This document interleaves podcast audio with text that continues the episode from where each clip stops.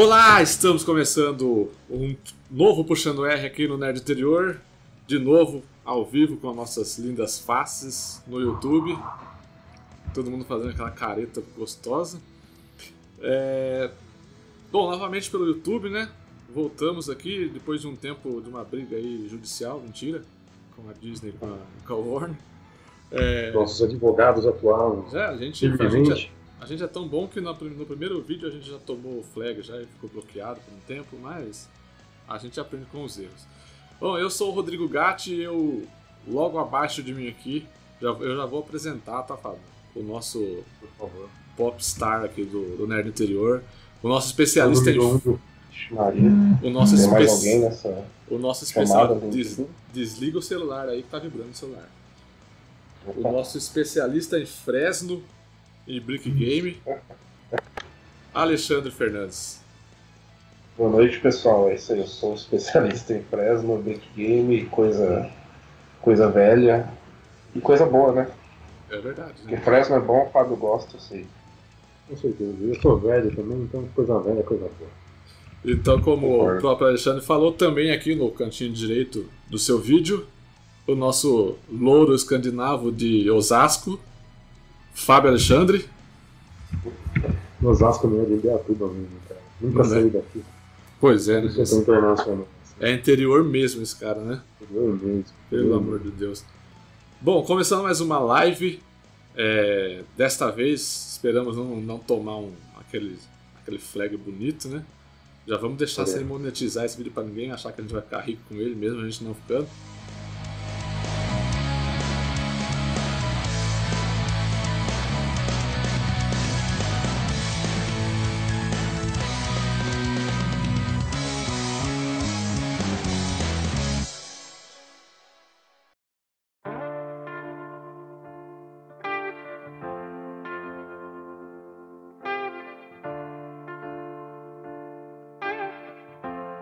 Nós vamos aqui fazer umas, umas indicações rápidas do que a gente andou consumindo ultimamente. Eu vou começar pelo, pelo mais responsável do grupo aqui, pelo estreante do, do, do podcast, o Alexandre. Isso. Alexandre vai fazer algumas indicações aí, né, Alexandre? É, é. Não sei se eu sou mais responsável, né? Mas. Vamos começar, né? Bom, eu queria começar. Já posso? É, pode. pode. Pode mandar brasa já? Pode, pode tá mandar brasa. Vai falando que eu vou mudando aqui. Aqui é tudo ao vivo e no improviso. Então, a minha primeira, minha primeira indicação vai ser o seriado Lethal Weapon, né, inglês, inglês fantástico aí. Né? É um seriado que é baseado no filme, né, na série de filmes Máquina Mortífera, né, que acho que todo mundo conhece. E esse, só que os. Exato, na Gibson. Glover. Glover, depois Danny DeVito. Aliás, Danny DeVito não tropeça. E no quarto, Bruce Lee, o incrível Bruce Lee, né, naquele filme horroroso. Né? Bruce Mas... Lee, é o Jet Li. É, o Jet Li, é o primo. Ah, Bruce se fosse o Bruce Lee, aí, aí essa coisa é feia, mano. Nossa, é.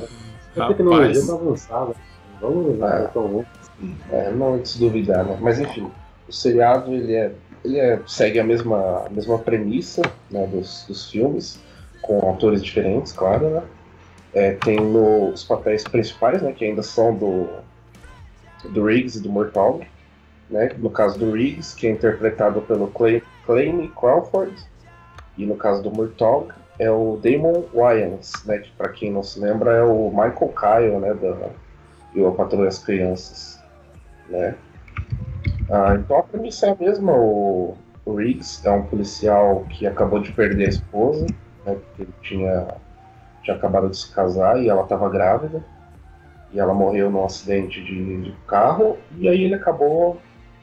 É, endoidou ainda mais, né? Porque ele já era meio estourado, meio, meio, meio doidão assim. Aí ele ficou mais despirocado ainda.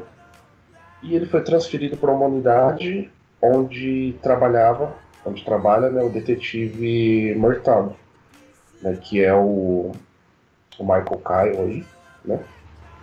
E que é um policial já que está quase para se aposentar, que ele tem problemas de saúde, ele não pode lidar com muito estresse e tal. Então tem esse contraste entre os dois aí. Né, o seriado ele teve 23 episódios né, na primeira temporada. É, é legal falar dessa, dessa primeira temporada que acabou no começo do ano, que ela vai estrear sexta-feira agora, dia 22, na Rede Globo.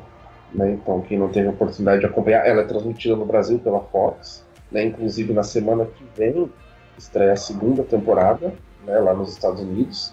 Ainda não tem previsão de estreia aqui para o Brasil. Né? Para variar. Mas não deve, não deve estrear muito depois, não, porque ano passado foi transmitido coisa de. Nem um mês depois começou a transmissão, então foi um tempo bacana até.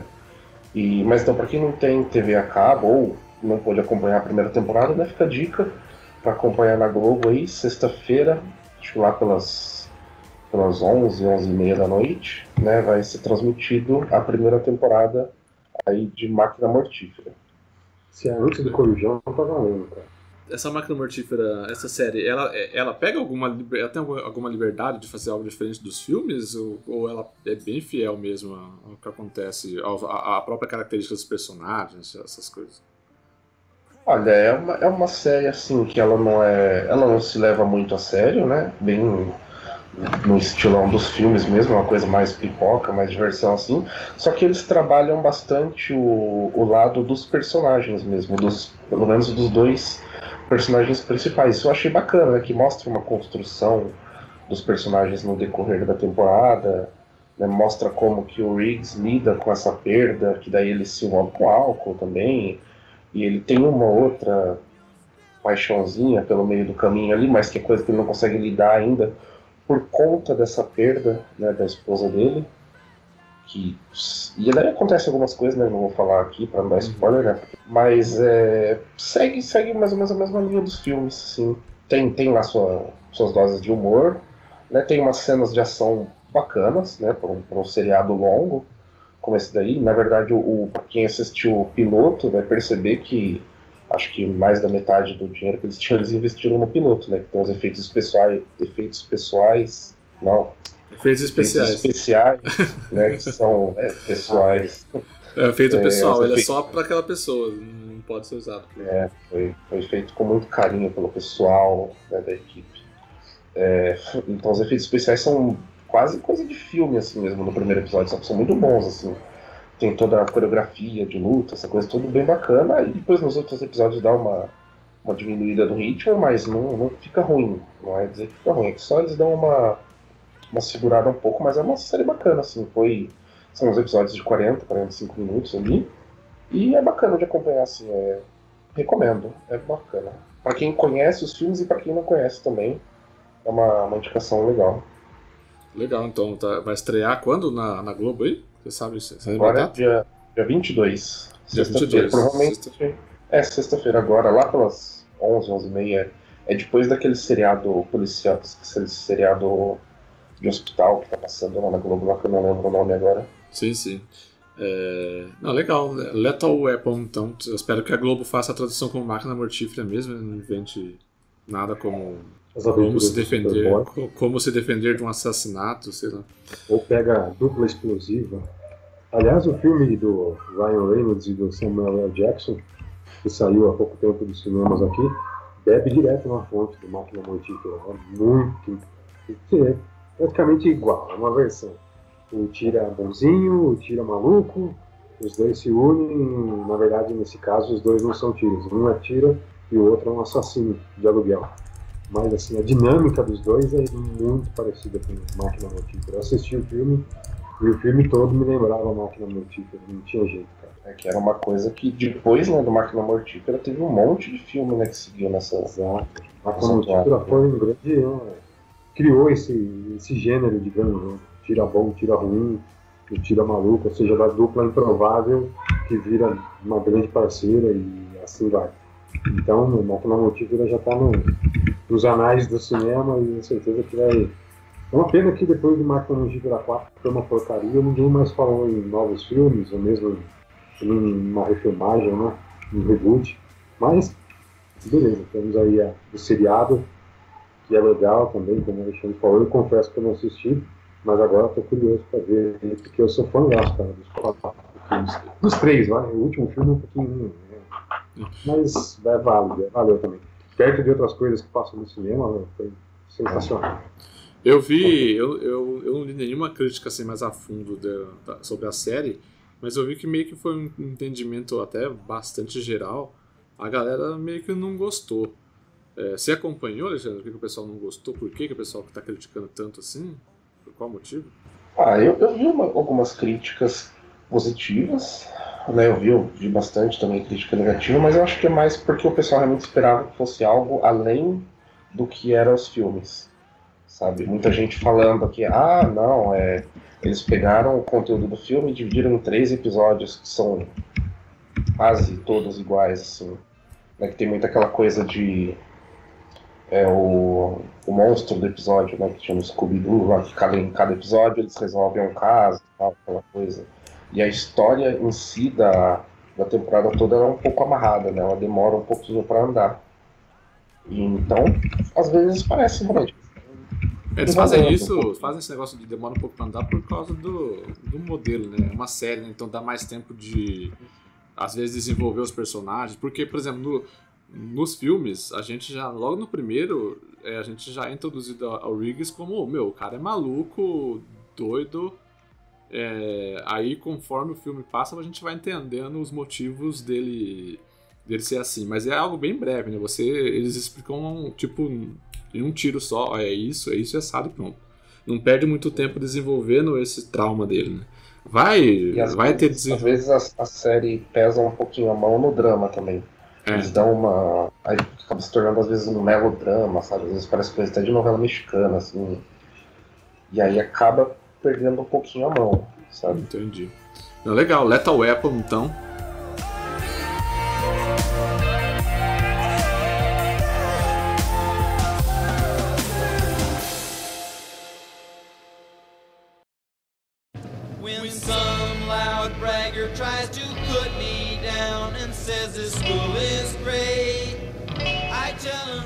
E agora pode. O, Alexandre ele veio arrebentar a boca do balão. Ele veio com três indicações já de uma patada só. Ele, acho que ele tá acumulando era, era pra. Era, ó, era pra ser quatro, o Rodrigo sabe qual que seria a outra. Provavelmente pra falar mal. Ele vai, ele vai trazer semana que vem, ele, já, ele prometeu. É, não, e vou postar no, postar no site também a resenha em breve. Exato, vai, vai ter tudo. Vai ter cobertura é. completa desse, desse blockbuster aí. Maravilha já, então. Já, já adianta a nota zero. Viu? Já adianta a nota zero. Vamos, para a próxima indicação, que é uma série também da. Aliás, uma série da HBO, né? Que se chama Vice Principals. Para quem acompanhou no, no Nerd Interior, eu fiz a cobertura da primeira temporada. Você me dibrou né, que rolou no ano passado. Você deu um dibre do Ronaldinho em mim aqui, beleza? Mas vamos lá. Opa! Não, então qual que era? Não, não, pode seguir, beleza. Eu tinha, eu tinha colocado a, a próxima, mas bora, bora. Ah, então. Foi. Bora, bora. bora, bora. Houve falha no engano aí. Mas. É... Então, Vice Principals, uma série de humor né, da HBO, que é a primeira temporada nove episódios, a segunda temporada nove episódios também, série curtinha. A segunda é, temporada a segunda... que vai estrear, né? A segunda temporada, na verdade, ela estreou on... ontem. Ah, estreou. Ela estreou, foi ontem ou foi anteontem, se não me engano. Deixa eu só confirmar aqui.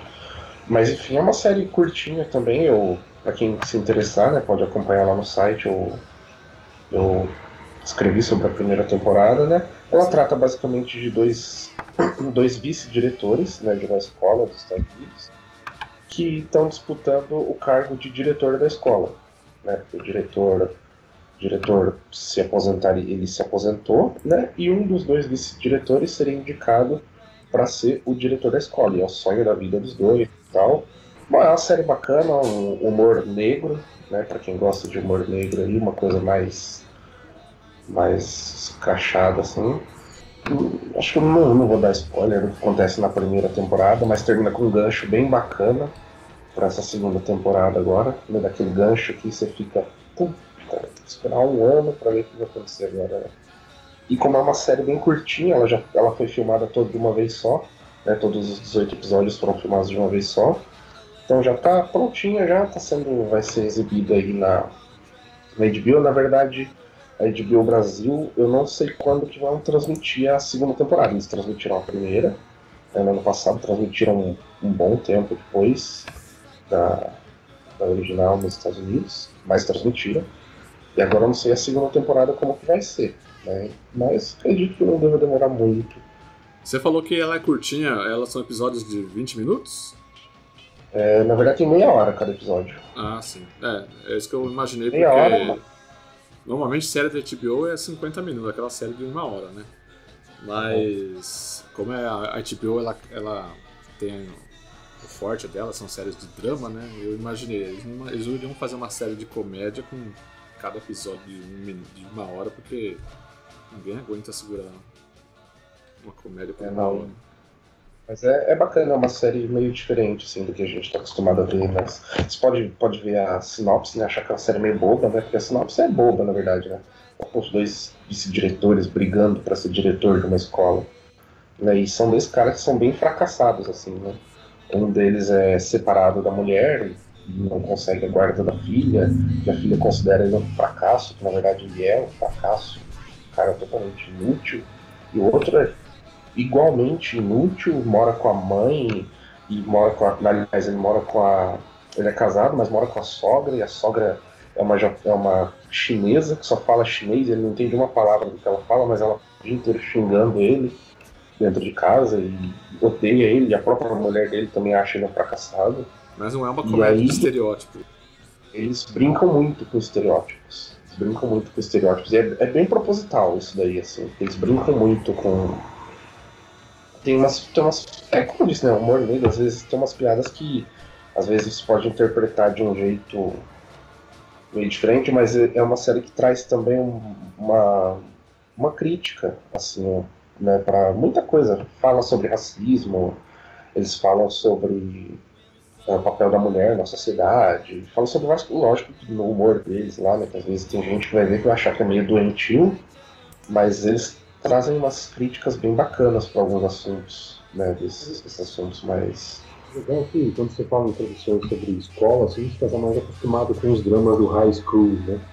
Isso, é, isso. o bonitinho, o, o, que sofre bullying, a menininha que gosta do cara, mas quer falar com ela. Então, quando você tem uma outra visão, assim, só isso daí já me chamou a atenção. Já. Você está falando de diretores, né? São diretores. E, e a briga por um poder que, para eles, é uma coisa assim, né? Excepcional. Que, na verdade, é só uma escola e coisa e tal. Mas, quando a gente fala de dois. E assim, os atores, como você também falou, eu sou fã do Danny McBride, eu gosto dele. É, embora ele tenha feito algumas porcarias já, principalmente com o Seth Rogen lá e o James Franco, mas é, é ninguém é perfeito. É, o cara, eu, eu curto muito e bem, e ele, ele inclusive escreve, escreve a série também. O, o Danny McBride escreve a série também, né? Além de já Serviço completo, cara. Serviço completo. O cara tá ganhando bicho dobrado. Deve estar, tá, deve estar. Tá.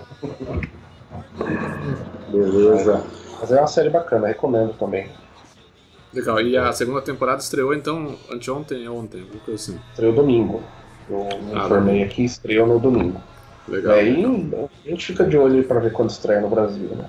Legal. Vice Principal. Não recebemos então. nada do HBO sobre a segunda temporada de Vice é, Principal. É, por enquanto não. Se acontecer, avisa, pode. Avisa a gente aí, Digo.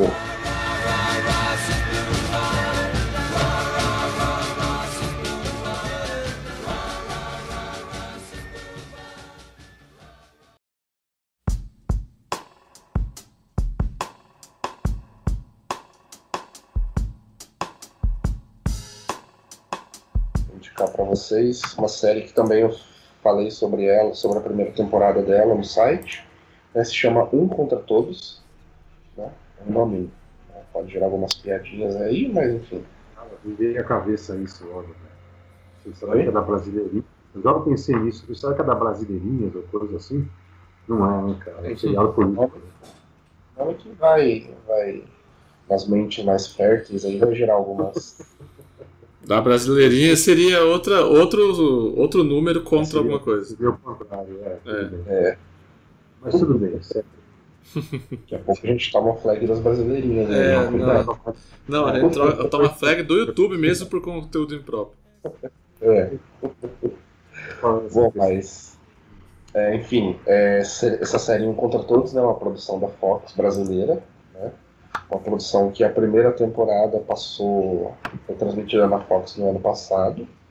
Né? Ela contou com nove episódios na primeira temporada e agora a segunda temporada, que estreou ah, no dia no dia 11 de setembro, a segunda temporada estreou e vai apresentar mais nove episódios, né?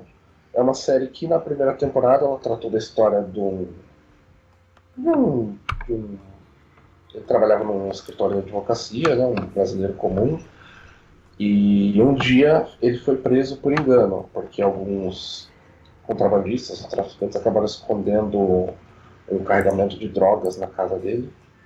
E aí, por conta disso, ele acabou sendo preso como se ele fosse o dono dessas drogas, né? E ele acabou sendo confundido com o maior traficante do Brasil, né? Que é uma série chamada de Doutor. E a partir daí, ele é confundido com esse doutor, né? Ele vai preso e na cadeia ele vai ter que se passar pelo doutor para não morrer né? Porque as pessoas, ou as pessoas vão achar que ele estava se passando pelo doutor, né?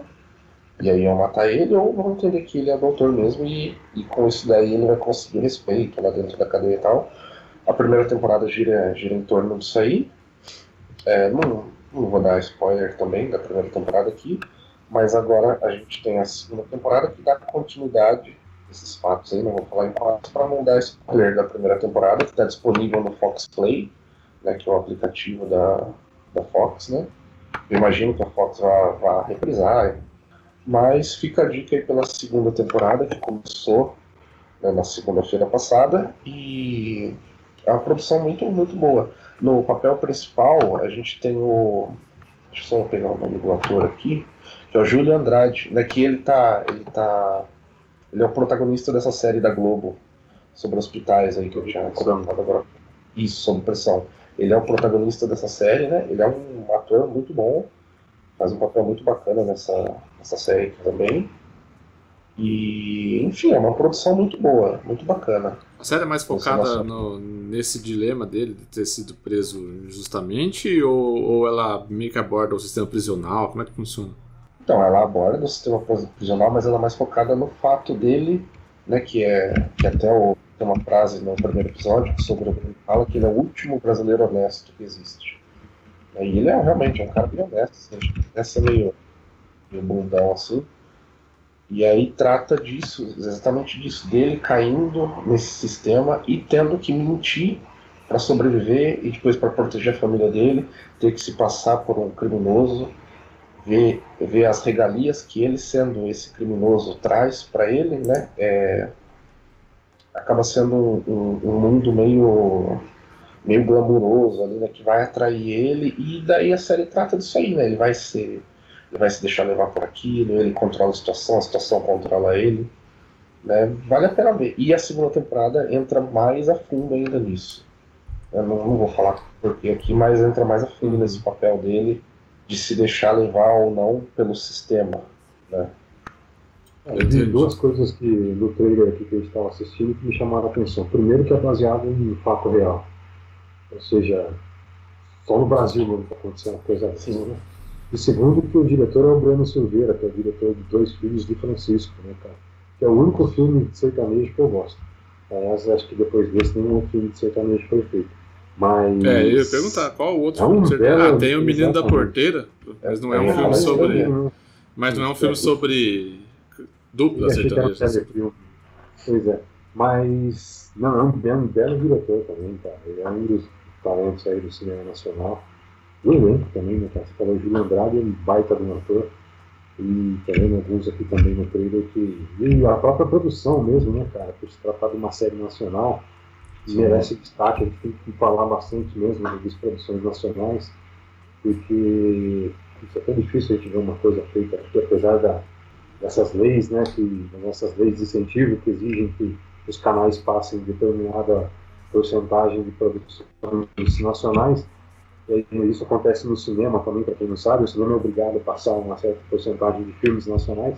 O problema é que a gente não vê produções legais que valem a pena para o canal, para o cinema, você exibirem isso para poder chegar nessa porcentagem. Então, é. quando tem um, um, produto desse, cara, que é primeira linha, que é fino, tem que falar mesmo, tem que, tem que é, falar com os amigos, é, se for para xingar, para não xinga, mas é importante ter um produto desse, cara, e tem que falar mesmo, porque, como eu disse, é cada vez mais difícil a gente ver.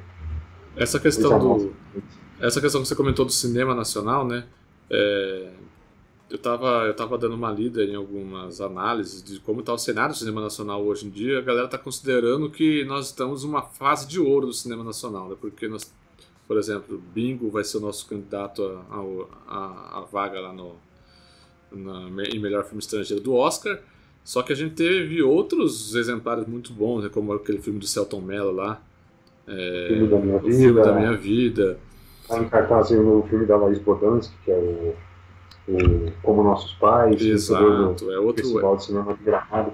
É, Rodrigão, essa é uma coisa assim que, assim, eu durante alguns anos eu fiz o marketing no nosso Topaz de Cinemas, né, nosso patrocinador, uhum. apoiador, muito obrigado, valeu é, o que a gente percebe é o seguinte, ainda, esse acho que é um tema que a gente pode desenvolver um dia desses, é sobre o preconceito com o cinema nacional. Né? Muita gente quando fala que o filme é nacional, a produção é brasileira, sim, dá aquela sim. torcida no nariz, né?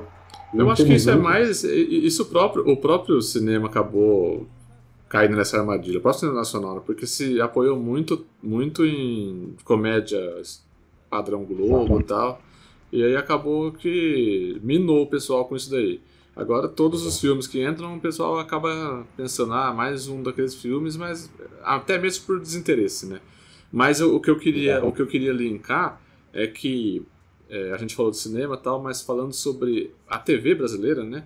Eu acho que um papel importante que a, a própria Globo está fazendo é essas séries aí que ela, que ela faz no, no horário do fim, da, do fim de noite, né? De 11 e pouco da noite e tal.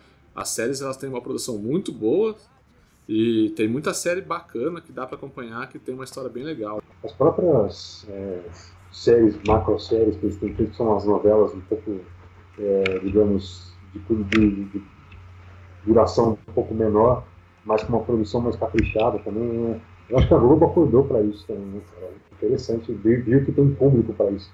Eu acho que esse, esse projeto da Globo pode sim levar o, o pessoal de volta para o cinema para ver filmes brasileiros de qualidade, né? como Bingo, como, como Nossos Pais, O Filme da Minha Vida, e tantos outros aí que passaram e ainda vão estrear até o final do ano, e precisam do público. Né? Acho que isso aí é uma coisa que tem que bater sempre nessa tecla, porque tem muita coisa boa sendo feita aqui, e a gente tem que deixar esse preconceito de lado. Legal, um contra todos então, mais uma indicação aí, a última indicação do Alexandre.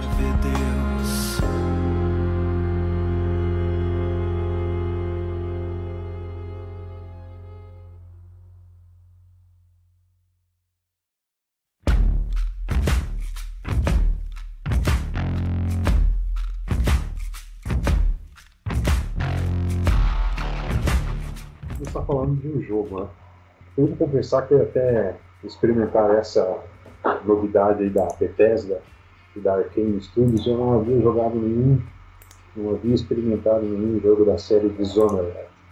E agora fiz minha estreia nessa franquia, tá?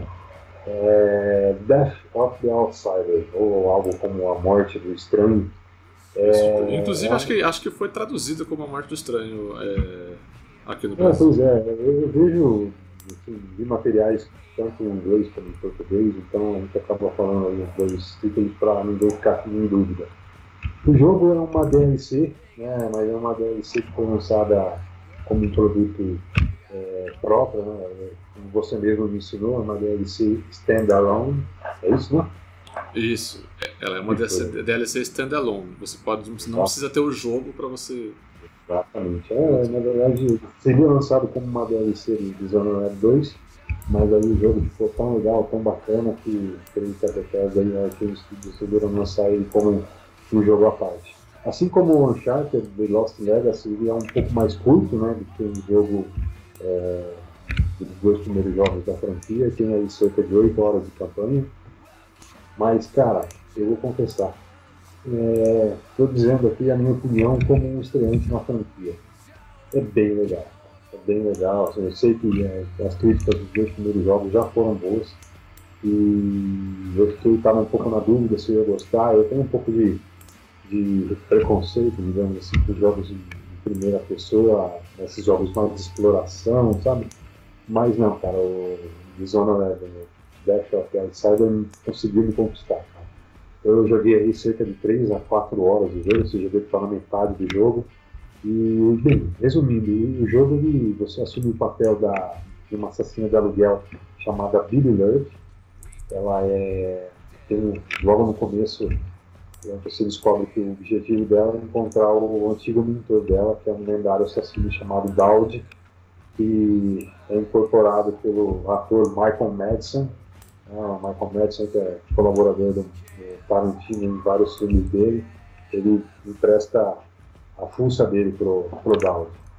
E logo no começo, você entra lá numa, numa profundeza sombria de Karnak, que é uma, uma cidade um tanto quanto estranha, um local tanto quanto estranho, para é, tirar o Dowd do, do cativeiro, onde ele está sendo é, usado para meios obscuros. E, cara, eu vou falar para você. É, eu achava que não ia ter muita paciência com o jogo, mas o jogo me pegou na veia, cara. Logo desde o começo, assim. E é muito engraçado, porque logo no começo eu, eu apanhei demais do jogo.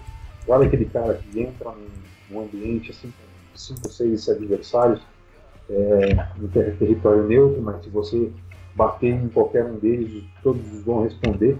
E eu achei que era, cara, era isso, entendeu? Eu achei que era meio God of War. Fui lá, dei uma cutucada em uma da, da, da, da dos, dos, inimigos lá, e três, quatro, cinco vezes eu morria em coisa de cinco segundos e falava, meu, não é possível, esse jogo tá errado, né? Aí, curiosamente, eu tive a ideia máxima de assistir a, a, os vídeos do nosso é, Titio Zangado, Alô, Zangado, um abraço para você.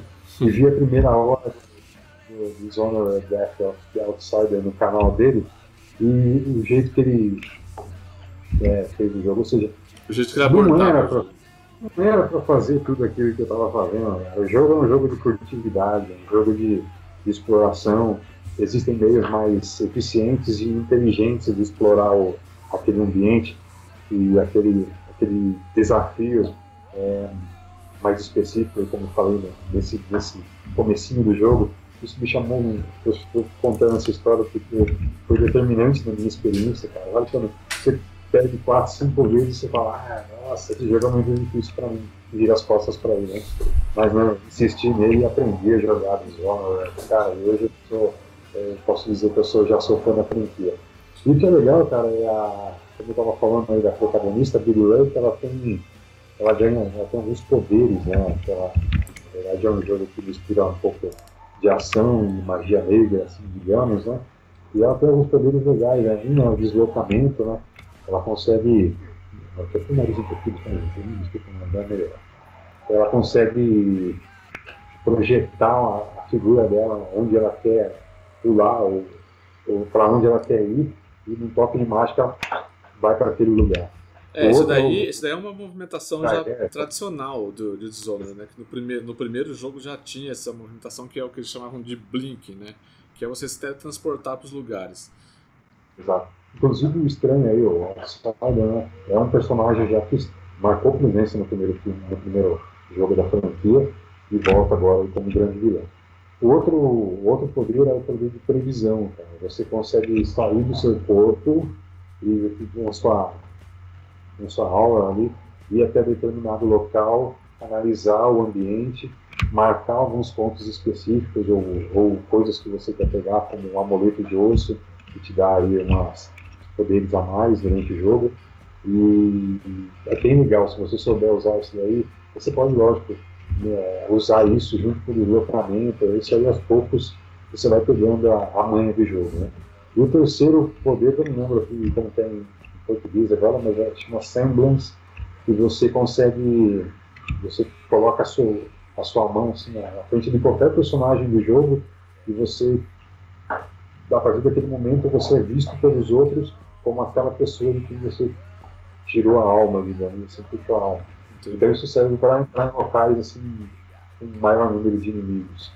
E é bem interessante você pode usar isso daí é, justamente para essa questão da, da furtividade e sem chamar atenção. Então é, é mais um poder assim, que é muito legal de usar.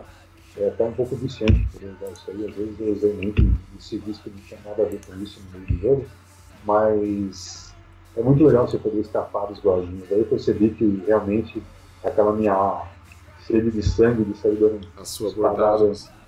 Tudo é, exato.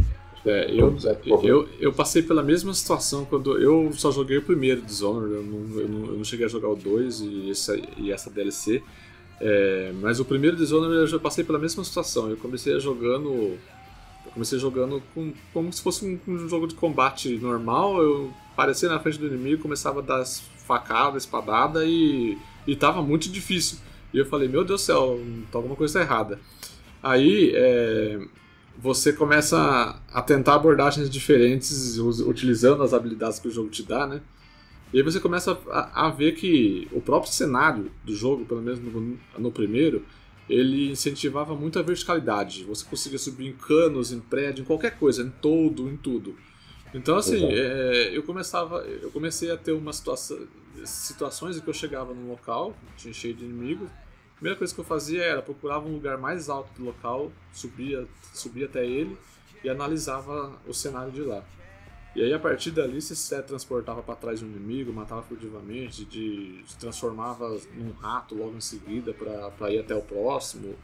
Então assim, era foi, é, foi incrível conforme eu fui avançando no jogo, o quanto de coisa que eu conseguia descobrir e com todo, inúmeras abordagens que eu conseguia fazer dentro daquele cenário. E é uma coisa incrível, Dishonored é uma, é uma coisa incrível você ver gente que sabe jogar Dishonored no YouTube.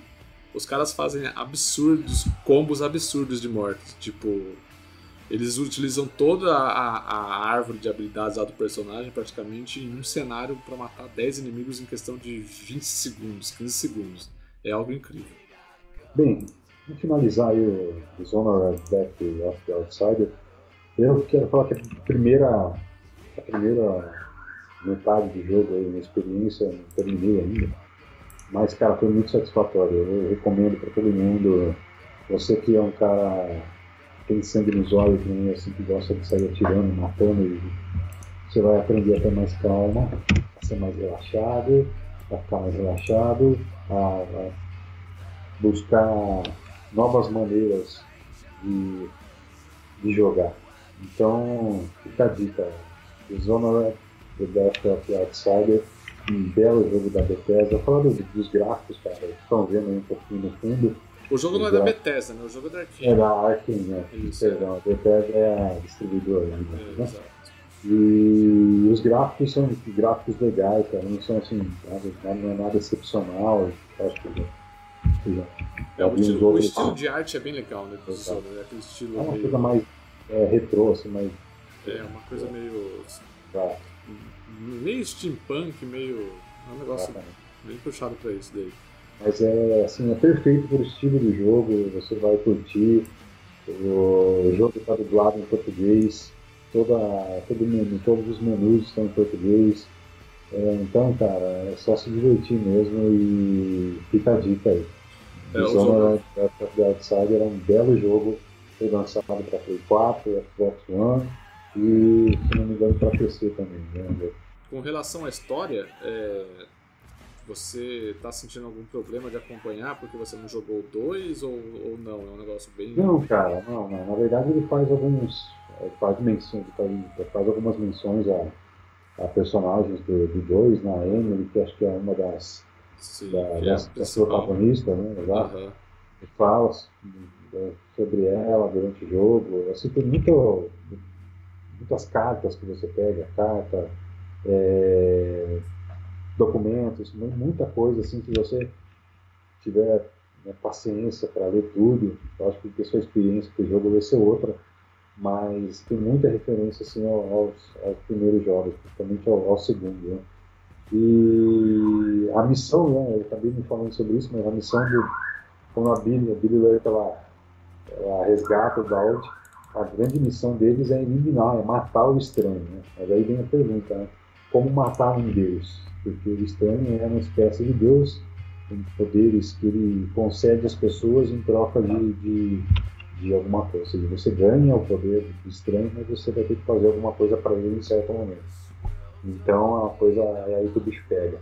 Então, cara, vale muito a pena jogar, é um grande jogo, eu curti demais. Essa minha estreia em Dishonored não podia ser melhor. Então fica a dica aí para quem tem PS4, Xbox One PC. O jogo foi lançado no dia 15, na né, semana passada. E agradecer o César, né, nosso amigo César Martins, que disponibilizou para a gente o jogo, para que possa fazer essa, essa resenha. Então quem não viu ainda, veja. Quem comprou, compre. E quem é fã da franquia tem a obrigação de jogar. E para quem não conhecia a franquia como eu, é uma bela porta de entrada aí para Dishonored. Legal, Dishonored, The Death of the Strange. Outsider. Outsider, olha, Strange. eu, eu traduzi estranho ao pé da letra. Pode ir para partir para sua próxima já, Fábio. Já? Você não quer, já. quer revezar? Não, não. Pode fazer a sua, depois eu finalizo comigo. Muito bem. É, fala um pouco de quadrinhos, cara. Sabe que eu sou, digamos, o defensor dos quadrinhos aqui no médio interior, né? Aproveitar e fazer uma, uma, uma, breve agradecimento a todos que participaram da HT Fest no, no final de semana lá no, aqui no Parque Mall, em Beatuba. Foi um baita evento de quadrinhos, tiveram mais de 60 quadrinistas reunidos aqui, muita gente boa, né? Eu não vou falar o nome aqui porque tenho medo de alguém que não seja citado chateado. Nós tivemos dois grandes convidados, que foi o Luke Ross, artista brazuca aqui que é, é, exclusivo da Marvel desde 2008. E, cara, o cara só tá desenhando X-Men Gold e a nova, e a nova série do, do Star Wars, aí, do Almirante Strong, e fazendo algumas outras coisas assim, no mercado independente, nosso amigo também, o Felipe Cani. E é super gente é, boa, deu uma entrevista pra gente lá, que vai estar no canal, né? Vai, lá, muito gente boa, cara, mesmo. É, virou fã do Pezão. E então, feito esse adendo, eu vou falar, já falei da primeira, em um dos Puxando R, eu falei da, da série, da, da graphic novel da MSP, né, da Maurício de Souza Produções, a graphic MSP.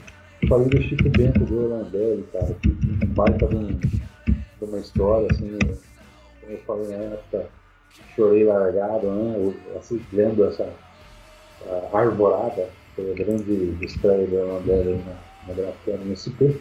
E agora, cara, essa nova é, edição que tá, chegou aí há cerca de 10 dias nas bancas, Captar identidade.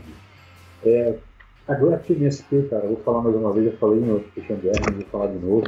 A Graphic MSP, ela, ela entrega a novos quadrinistas e escritores é, personagens da, da Maurício, Maurício de Souza para uma nova para novas versões para novas é, novas maneiras de interpretar o personagem.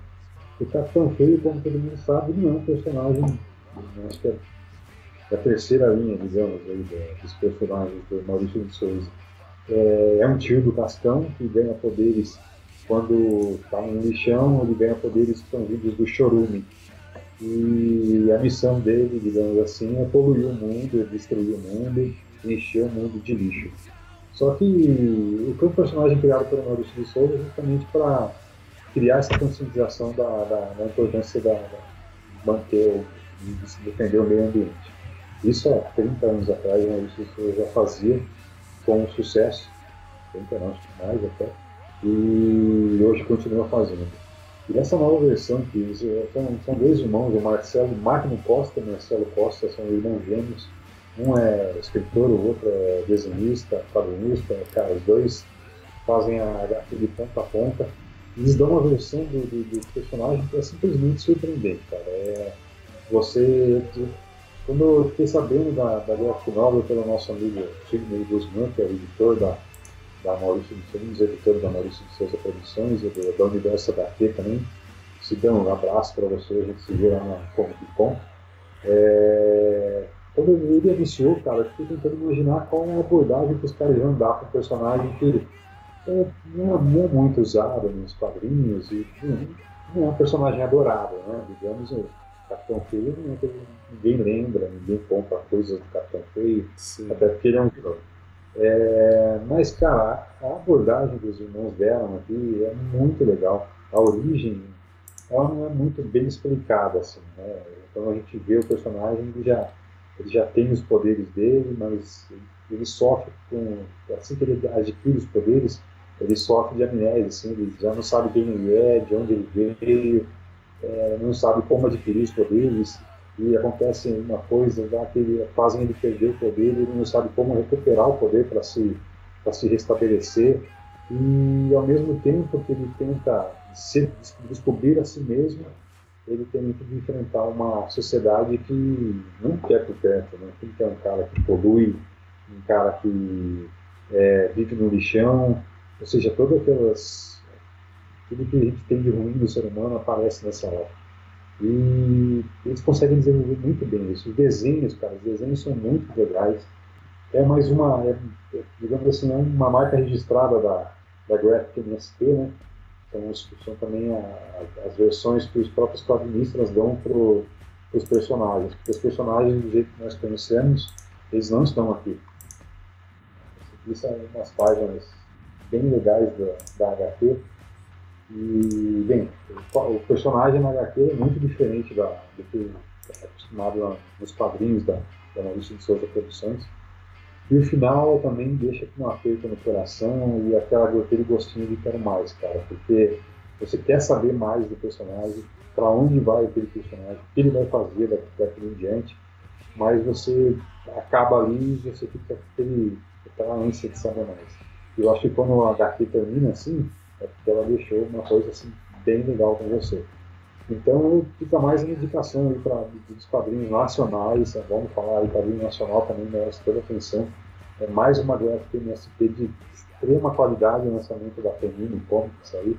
A grande Panini também tem né, encampado essa, essa, esse selo da, da gráfica MSP desde o começo e tem trazido outras coisas bem legais também, em termos de encadernado. Inclusive o Capitão Feio está disponível já na, nas bancas, você pode encontrar ela com, com, a capa cartonada e também com a capa dura. Essas duas versões aí tem uma diferença de preço entre as duas, mas é, vale a pena, É para ter na, na prateleira, para ler e reler várias vezes e esperar o, a continuação. Eu espero que os irmãos Costa voltem em breve para dar continuidade na aventura do Capitão Feio. Achei que ele não ia falar isso, porque o Capitão Feio para mim sempre foi. Mas esse cartão feio da Gráfica MSP merece o meu carinho, cara. Vale a pena conferir. É, isso que eu ia comentar. É, a iniciativa, essa iniciativa bacana da Graphic MSP de dar novas abordagens aos personagens e também de resgatar uns personagens que a gente são até nem secundários, provavelmente são até ter terciários, sei lá se essa palavra é a correta de se utilizar. Mas são personagens bem background ali da, da do, da, do mundo da Turma da Mônica, né? E, e mostrar eles em novas histórias, umas histórias mais maduras, com desenhos mais maduros, né? Coisa, um negócio bem, bem diferente do que a gente estava acostumado. Eu acho que é uma, uma iniciativa bacana para apresentar um pouco mais desses personagens e a gente conhecer um pouco mais deles.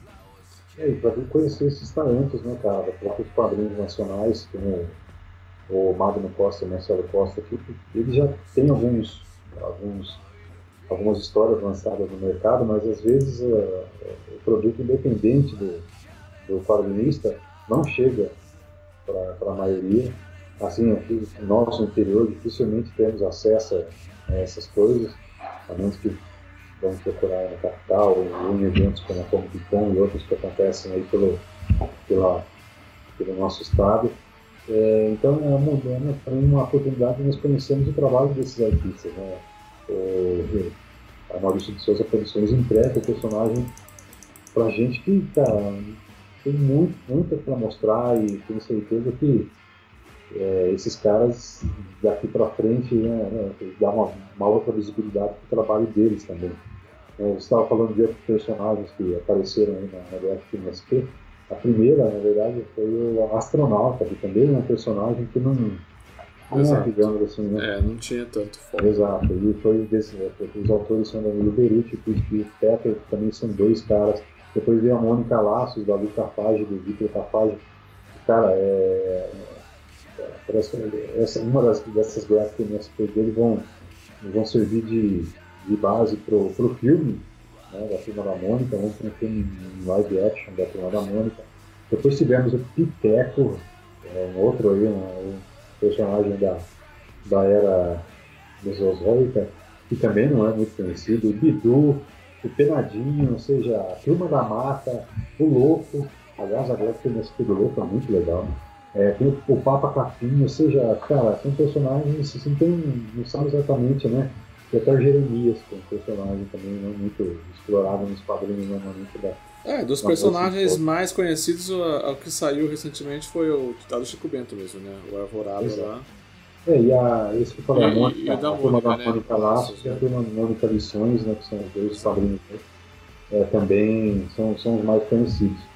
E, bem, para quem não conhece ainda, cara, pode começar com Capitão Feio Identidade, porque se você gosta de Maurício de Souza Produções, você vai ver que essa, essa nova versão, assim, com essa nova roupagem, é uma coisa talvez um pouco mais adulta, digamos assim, mas é, é uma grande porta de entrada para esse selo, que vale a pena conferir.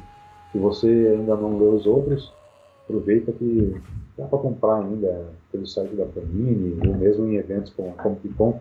Ano passado estavam todos lá disponíveis para venda, um preço bacana.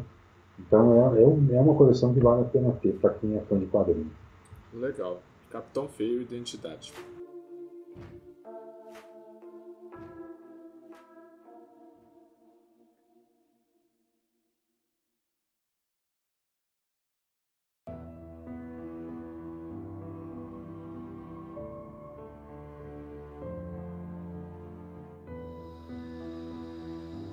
Para finalizar, mais um joguinho, como sempre, eu sou eu trazendo mais um joguinho aqui. Aliás, falando em joguinho, você vai ter muito trabalho pela frente, hein? Nossa, um pouquinho, né? Bom, pode ser o quê, né? Temos que jogar, né? Fazer o quê, né? Ninguém mandou querer ser, ter site de, de coisas. Muito bom. Agora eu vou, eu vou falar aqui de Resident Evil Revelations. Não é nada novo, é um jogo que não é um lançamento mas ele foi recentemente teve um port aí para a nova geração de consoles, né, para PS4, para Xbox One, de Resident Evil Revelations, que na verdade é um jogo de vou pegar o ano aqui de 2012, o jogo foi lançado pro Nintendo 3DS, tá? A princípio, depois em, é, em 2013 ele teve versões para para para a geração anterior de consoles, né, PlayStation 3, Xbox 360, e agora no finalzinho de agosto, dia 29 de agosto, foi lançado uma, esse port para PlayStation 4 e Xbox One. O Resident Evil Revelation. Nossa, eu me enrolei todo aqui. Resident Evil Revelations ele conta. Você, você joga na pele de quatro pessoas, né? De quatro pessoas não, vai, pra ser sincero, de duas pessoas. Você controla a Jill, nossa amiga Jill Valentine, e nosso amigo Chris Redfield, né? Só que eles estão separados nesse, nesse Resident Evil Revelations. O jogo começa com a Jill e um parceiro lá, o Parker, visitando um navio é, em busca exatamente do Chris Redfield e da Jessica, que é, que é uma nova parceira dele. E e você e o jogo começa começa com isso daí. Você descobre que eles aparentemente sumiram ali do ali no navio. O jogo é dividido em episódios e episódio sim, episódio não, você vai alternando os personagens. E você vai seguindo as duas linhas de histórias, né? Provavelmente até elas se encontrarem lá na frente. Eu ainda não terminei, eu estou jogando é, há umas 4 horas mais ou menos. E cara, é um é um Resident Evil muito bom, né? Ele já era, ele já era muito bom no 3DS, né? É, eles tinham algum, alguns problemas é, para você mirar, né? Porque o, o 3DS, a versão antiga, você tinha só um direcional, só um analógico, né? Então, para você mirar era uma mecânica um pouco estranha e ficou melhor quando lançou o, o, o New 3DS, que tem o direcionalzinho, o, o outro, o segundo analógico menor, né? E, mas agora para a versão de consoles o negócio ficou muito bom. É, o port ficou muito legal. Os, graficamente não é uma evolução nada, eles não focaram uma evolução gráfica, porque o gráfico ainda parece um jogo de PS3 e Xbox 360. É, isso tá, já virou uma, uma febre, uma mania, né, cara? E tem, tem visto muitos portes chegando, né? E alguns são remasterizados, mas não, não é aquela coisa, né? O cara não vai é, chegar no nível de qualidade do, do, dessa nova geração. Mas é legal, é, eles, eles, acabam apostando em outros modos de jogo, né? Parece que o Revelations tem um pouco disso também, né? Tem uns sim, sim. modos de jogo. Mas fala aí, cara, sobre É, tem um modo que eu ainda não experimentei, que é um modo co-op lá, que, que pro- provavelmente deve ser algum, algum modo de sobrevivência, né? Você joga com um amigo e tenta sobreviver à ordem dos inimigos, alguma coisa do tipo, mas eu ainda vou testar isso daí. É, Mas como eu estava dizendo, é, o Resident Evil Revelations é um jogo, ele é meio episódico, né? Ele tem... É um jogo bem curtinho, cada episódio é meio curtinho, então ele é- favorece você sentar ali uma meia horinha, jogar um episódio, depois outro dia jogar mais um episódio, você consegue progredir bem na história.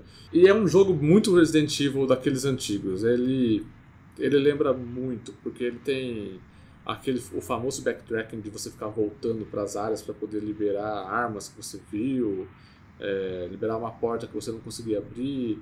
Tem, tem os, os puzzles é, muito ico- iconográficos, assim, por exemplo, ah, é uma porta com um desenho de uma âncora, então você só vai conseguir abrir essa porta se você tiver uma chave de âncora. E você passou por 48 portas de, de chave de, é, com um desenho de uma âncora na frente, aí você vai achar a chave. Aí você vai ter que voltar todo o caminho para ir abrindo as portas, encontrando itens, fazendo essas coisas. Então, assim, é, lembra muito isso. Tem a famosa salinha do, do sossego, né, que quando você está desesperado é a sala que você vai lá e, e abre os baús, abre seu baú de armas, você faz é, evolução das suas armas, né? Você encontra kits personalizáveis durante, durante o, o cena, é, nos cenários, distribuídos nos cenários, que você consegue melhorar a sua arma, fazer upgrade da sua arma. Então, assim, é, tem as famosas ervas de você, de você se curar. É um jogo que lembra muito Resident Evil, Resident Evil raiz, né? Aqueles Resident Evil que a gente que tá acostumado lá no começo lá da, da série. É, mas ele tem, ele tem a- mas ele traz o avanço da câmera que, que o Resident Evil 4 é, revolucionou, né? Que a câmera atrás do ombro do personagem. Então, e mas eu tive a impressão que do Resident comparando com Resident Evil 4 e Resident Evil Revelations, nós, eh, essa câmera está muito mais próxima do personagem, então ela dá aquela sensação muito mais de claustrofobia, né? Esse sentimento de, de medo que você tem, dependendo das situações que você, que você passa no jogo. E isso, é- isso, é- isso é uma coisa que eu gostei bastante. Então, assim, é um jogo que até agora eu, eu não tenho muito do que reclamar. É, Ele, ele tá bem legal. Você, você passa apuros. É, a questão do combate é, é Resident Evil. Você utilizar o cenário, por exemplo, nesse, jogo, nesse vídeo que está passando aí. É um vídeo que eu gravei de gameplay. E é uma área do primeiro chefe do jogo e você pode ver que tem aí ó, os cilindros de gás para você utilizar. Então, assim, é, é- é aquele jogo bem Resident Evil mesmo. É saudosismo puro. Saudosismo puro. É, é um jogo bem legal. Então, assim, fica, fica essa recomendação rápida aí, né? Minha recomendação. Resident Evil Revelations, para quem não jogou na época que lançou no 3DS, pega agora para Xbox 360 ou PS4. Mas é isso daí. Resident Evil Revelations é a minha indicação dessa, dessa semana. Para quem não, não curtiu ele lá em 2012, nos lançamentos no 3DS ou na geração passada.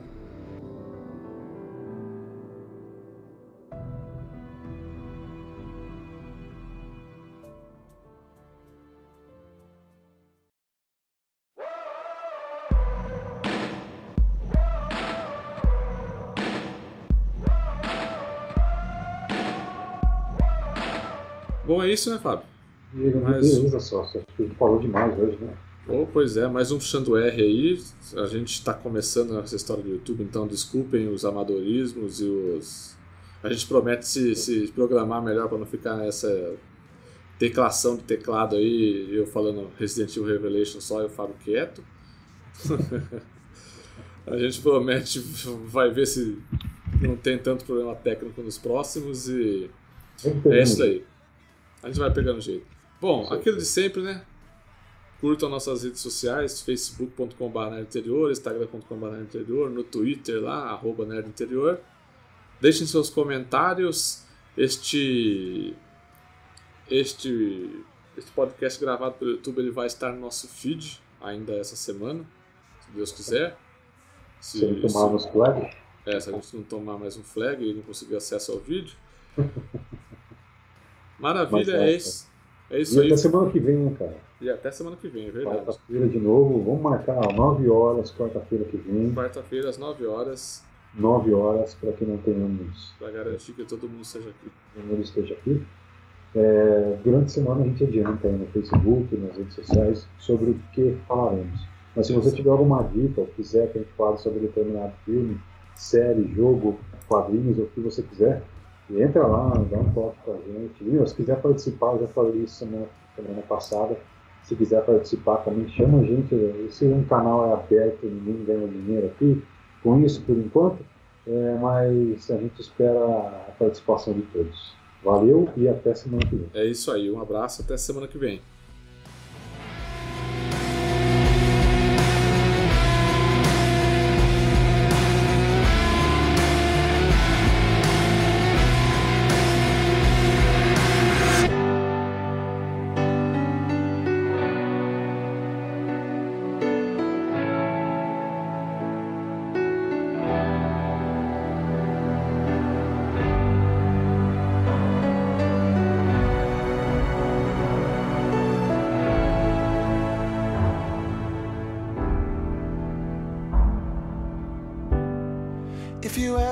To change.